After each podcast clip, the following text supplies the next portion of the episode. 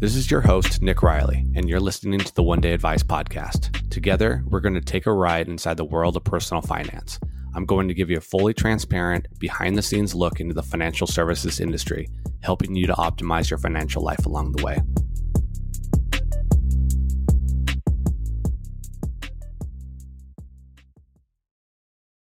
Today, we're going to be talking about timing the market versus time in the market. And it's a timely subject, uh, pun intended, because today marks the, at least when I'm recording this on March 16th, marks the one year anniversary of the uh, second largest drop in the S&P 500 uh, when it fell 12% this uh, past year in 2020. I want to clarify that it's the second largest single day drop in the S&P 500 and we've all had a crazy previous year. Uh, we're still, you know, wearing masks and all that for uh, the COVID nineteen virus, but ultimately the stock market has rebounded uh, significantly. And just want to throw a few numbers out there for you. But since the dip uh, let's call it the dip last year, uh, around March of, of 2020, investors have added 40 trillion to the value of global stocks. The healthcare and technology sectors alone, which accounted for a third of global equity market cap, uh, now accounts for 42%. Uh, so you can see some trends there. And from the peak of the market in February of 2020 to now, uh, if you had invested at the peak, you'd still be up 17%. And that's not even counting dividends. If you invested at the bottom of the market, you'd be up 65%, but you'd have to be timing the market just right. And we all know how hard and difficult that actually is. So, considering that the average annual return of the S&P 500, depending on how far back you go, is between 8 to 10% annually. You know, 17% is a very very good number. And that is if you invested all of your money at the peak of the market in February of 2020 and kept it uh, until today.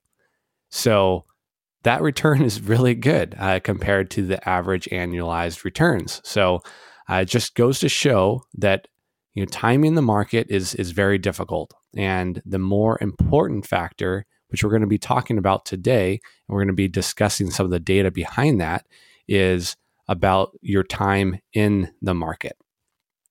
So Charlie Munger, one of uh, I would say Warren Buffett's best friends uh, and business partners, has said that the first rule of compounding is to never interrupt it unnecessarily the reason why Warren Buffett has been so successful is because he keeps doing the same thing for decades on end.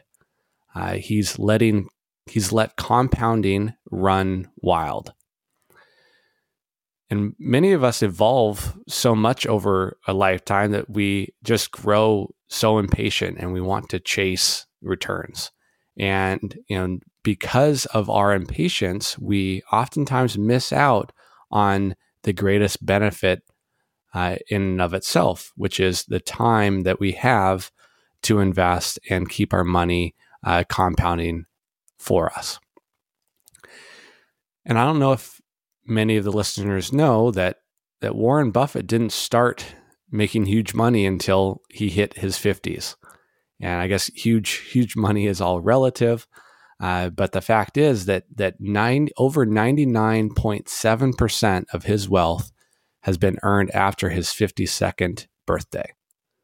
I'll let that soak in. So he is now worth about a hundred billion dollars, and ninety nine point seven percent or more of his wealth was accumulated after the age of fifty two. And keep in mind, Warren Buffett started at a very young age. He started around 11 years old investing in stocks. He made his first million at age 30. So, uh, not you know not the perfect comparison for for many of us because most of us don't want to be billionaires. Uh, we want to have enough money to be happy and and be able to provide for our, our, our main living expenses, uh, provide for our needs, but also be able to provide for some of the wants that we want in life. And it's important to note that that his, Warren Buffett's approach has not changed. He's just uh, continually invested in the market, and time has been his greatest ally in accumulating his wealth.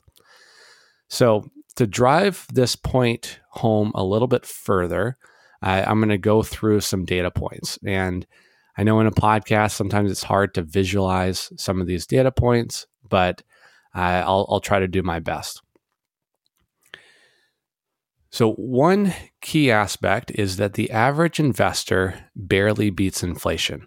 And I know JP Morgan, I follow JP Morgan's uh, data on this topic. Uh, they release it every every month or so. Uh, but over the last about 20 years, uh, you would have been better off, the average investor would have been better off investing in anything besides cash. And achieved a greater return than what they actually returned in their own portfolios. So they could have literally invested in anything, any single asset class, and done better than they did the past 20 years. And the average investor barely beat inflation by 0.3%. So uh, that goes to tell you that that what people are doing uh, they aren't actually investing in the stock market as a whole and staying invested, or they they aren't staying in a single asset class. They're chasing returns, and to chase returns, they will often you move funds into the highest rated mutual funds, uh, also known as five star funds. Despite knowing very well that past performance is no guarantee of future results, we all know this, but we do it anyways we we know this, but we still chase returns. It's it's FOMO on returns, the fear of missing out on returns. The truth is, studies have shown that these these same investors would have been better off investing in one star or two star mutual funds as a whole instead of five star funds. And uh, it's it's it's pretty ironic that people are chasing returns that have already happened, and uh, you know, it's it's easy. It's an easy mistake to make. And the key here is consistency. So don't chase returns. It's all about keeping your money invested consistently over time. Another data point is that over the last 40 years, the average intra-year decline in the S&P 500, which is kind of the overarching uh, stock market that we might reference. It's the uh, best metric for uh, measuring the overall returns of the market. Uh, so the average intra-year decline in the S&P 500 has been 14.3% over the last 40 years. So what that is saying is that in each of those years over the past 40 years, the S&P 500 has dropped on average 14.3% at any point in time during that year. However, the average annual return over the same time frame was 9%. So the average return was 9% yield uh, that, that investors got if they stayed invested. Uh, and that is despite having a drop, an average drop every year of around 14.3%. And to tack on top of that, is that 31 of those 41 years resulted in positive returns. So, another key factor here is just knowing that over time, you know, stocks can return positive returns despite all the volatility. And volatility is essentially the ups and downs in the market. So, stocks uh, are very volatile, and that is why they demand a much higher return for investors. And in looking at 2020 by itself, just for the, the calendar year, it returned 16% to investors. And that was despite the 34% drop that was experienced last February, March timeframe. So I think at this point you're starting to see a trend here. And you know, lastly, I want to bring up another point. So we are going to talk about the easiest way to reduce risk and volatility. And I think you already know the answer to this. Uh, so it's probably not going to surprise you, but the answer is time. The easiest way to reduce risk and volatility is simply time.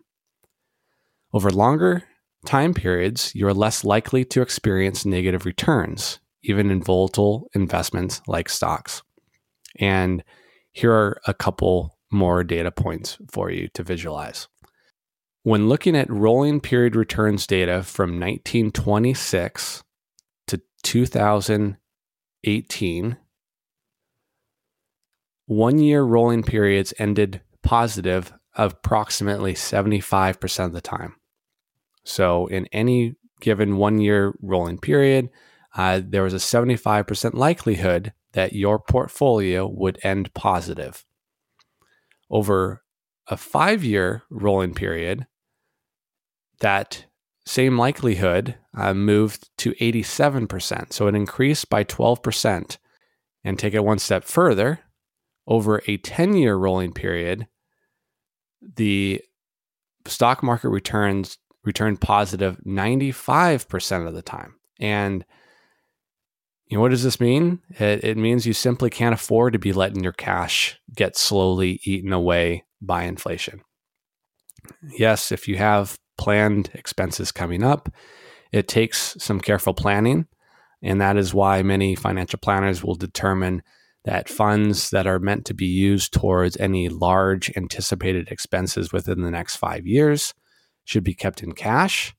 Uh, but that oftentimes doesn't consider the fact that you'll be contributing to savings and building up cash along the way. So, uh, that cash that you have sitting in your account right now might not specifically be used for that future anticipated expense that you have over the next one to five years. So uh, the point is that cash should be put to work. And uh, you can do so in a strategic way of, of, and that's why it's so important to understand what money you have coming in and what money you have going out.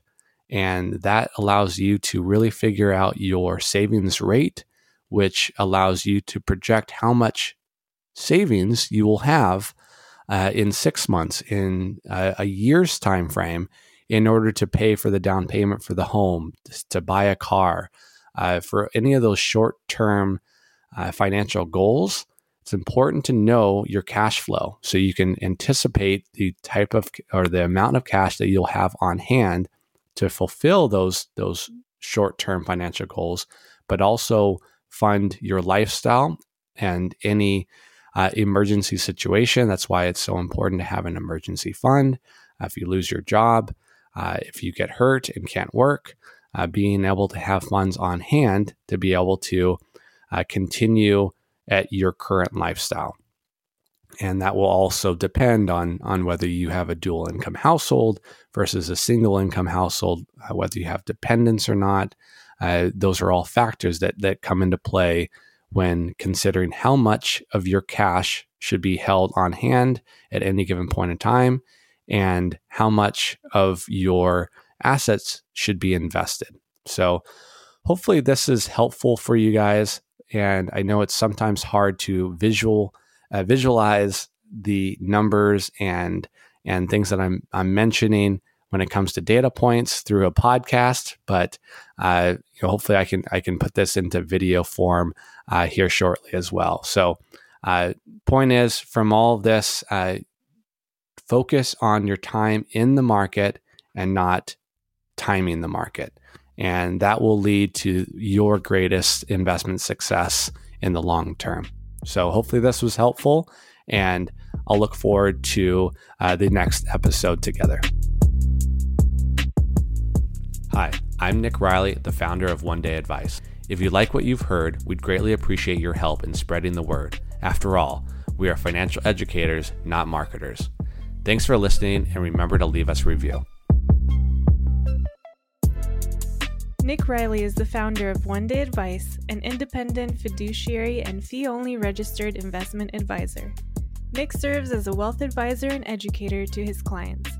All opinions expressed by Nick and podcast guests are solely their own opinions and do not reflect the opinion of One Day Advice. This podcast is for informational purposes only and should not be relied upon as a basis for investment or financial decisions.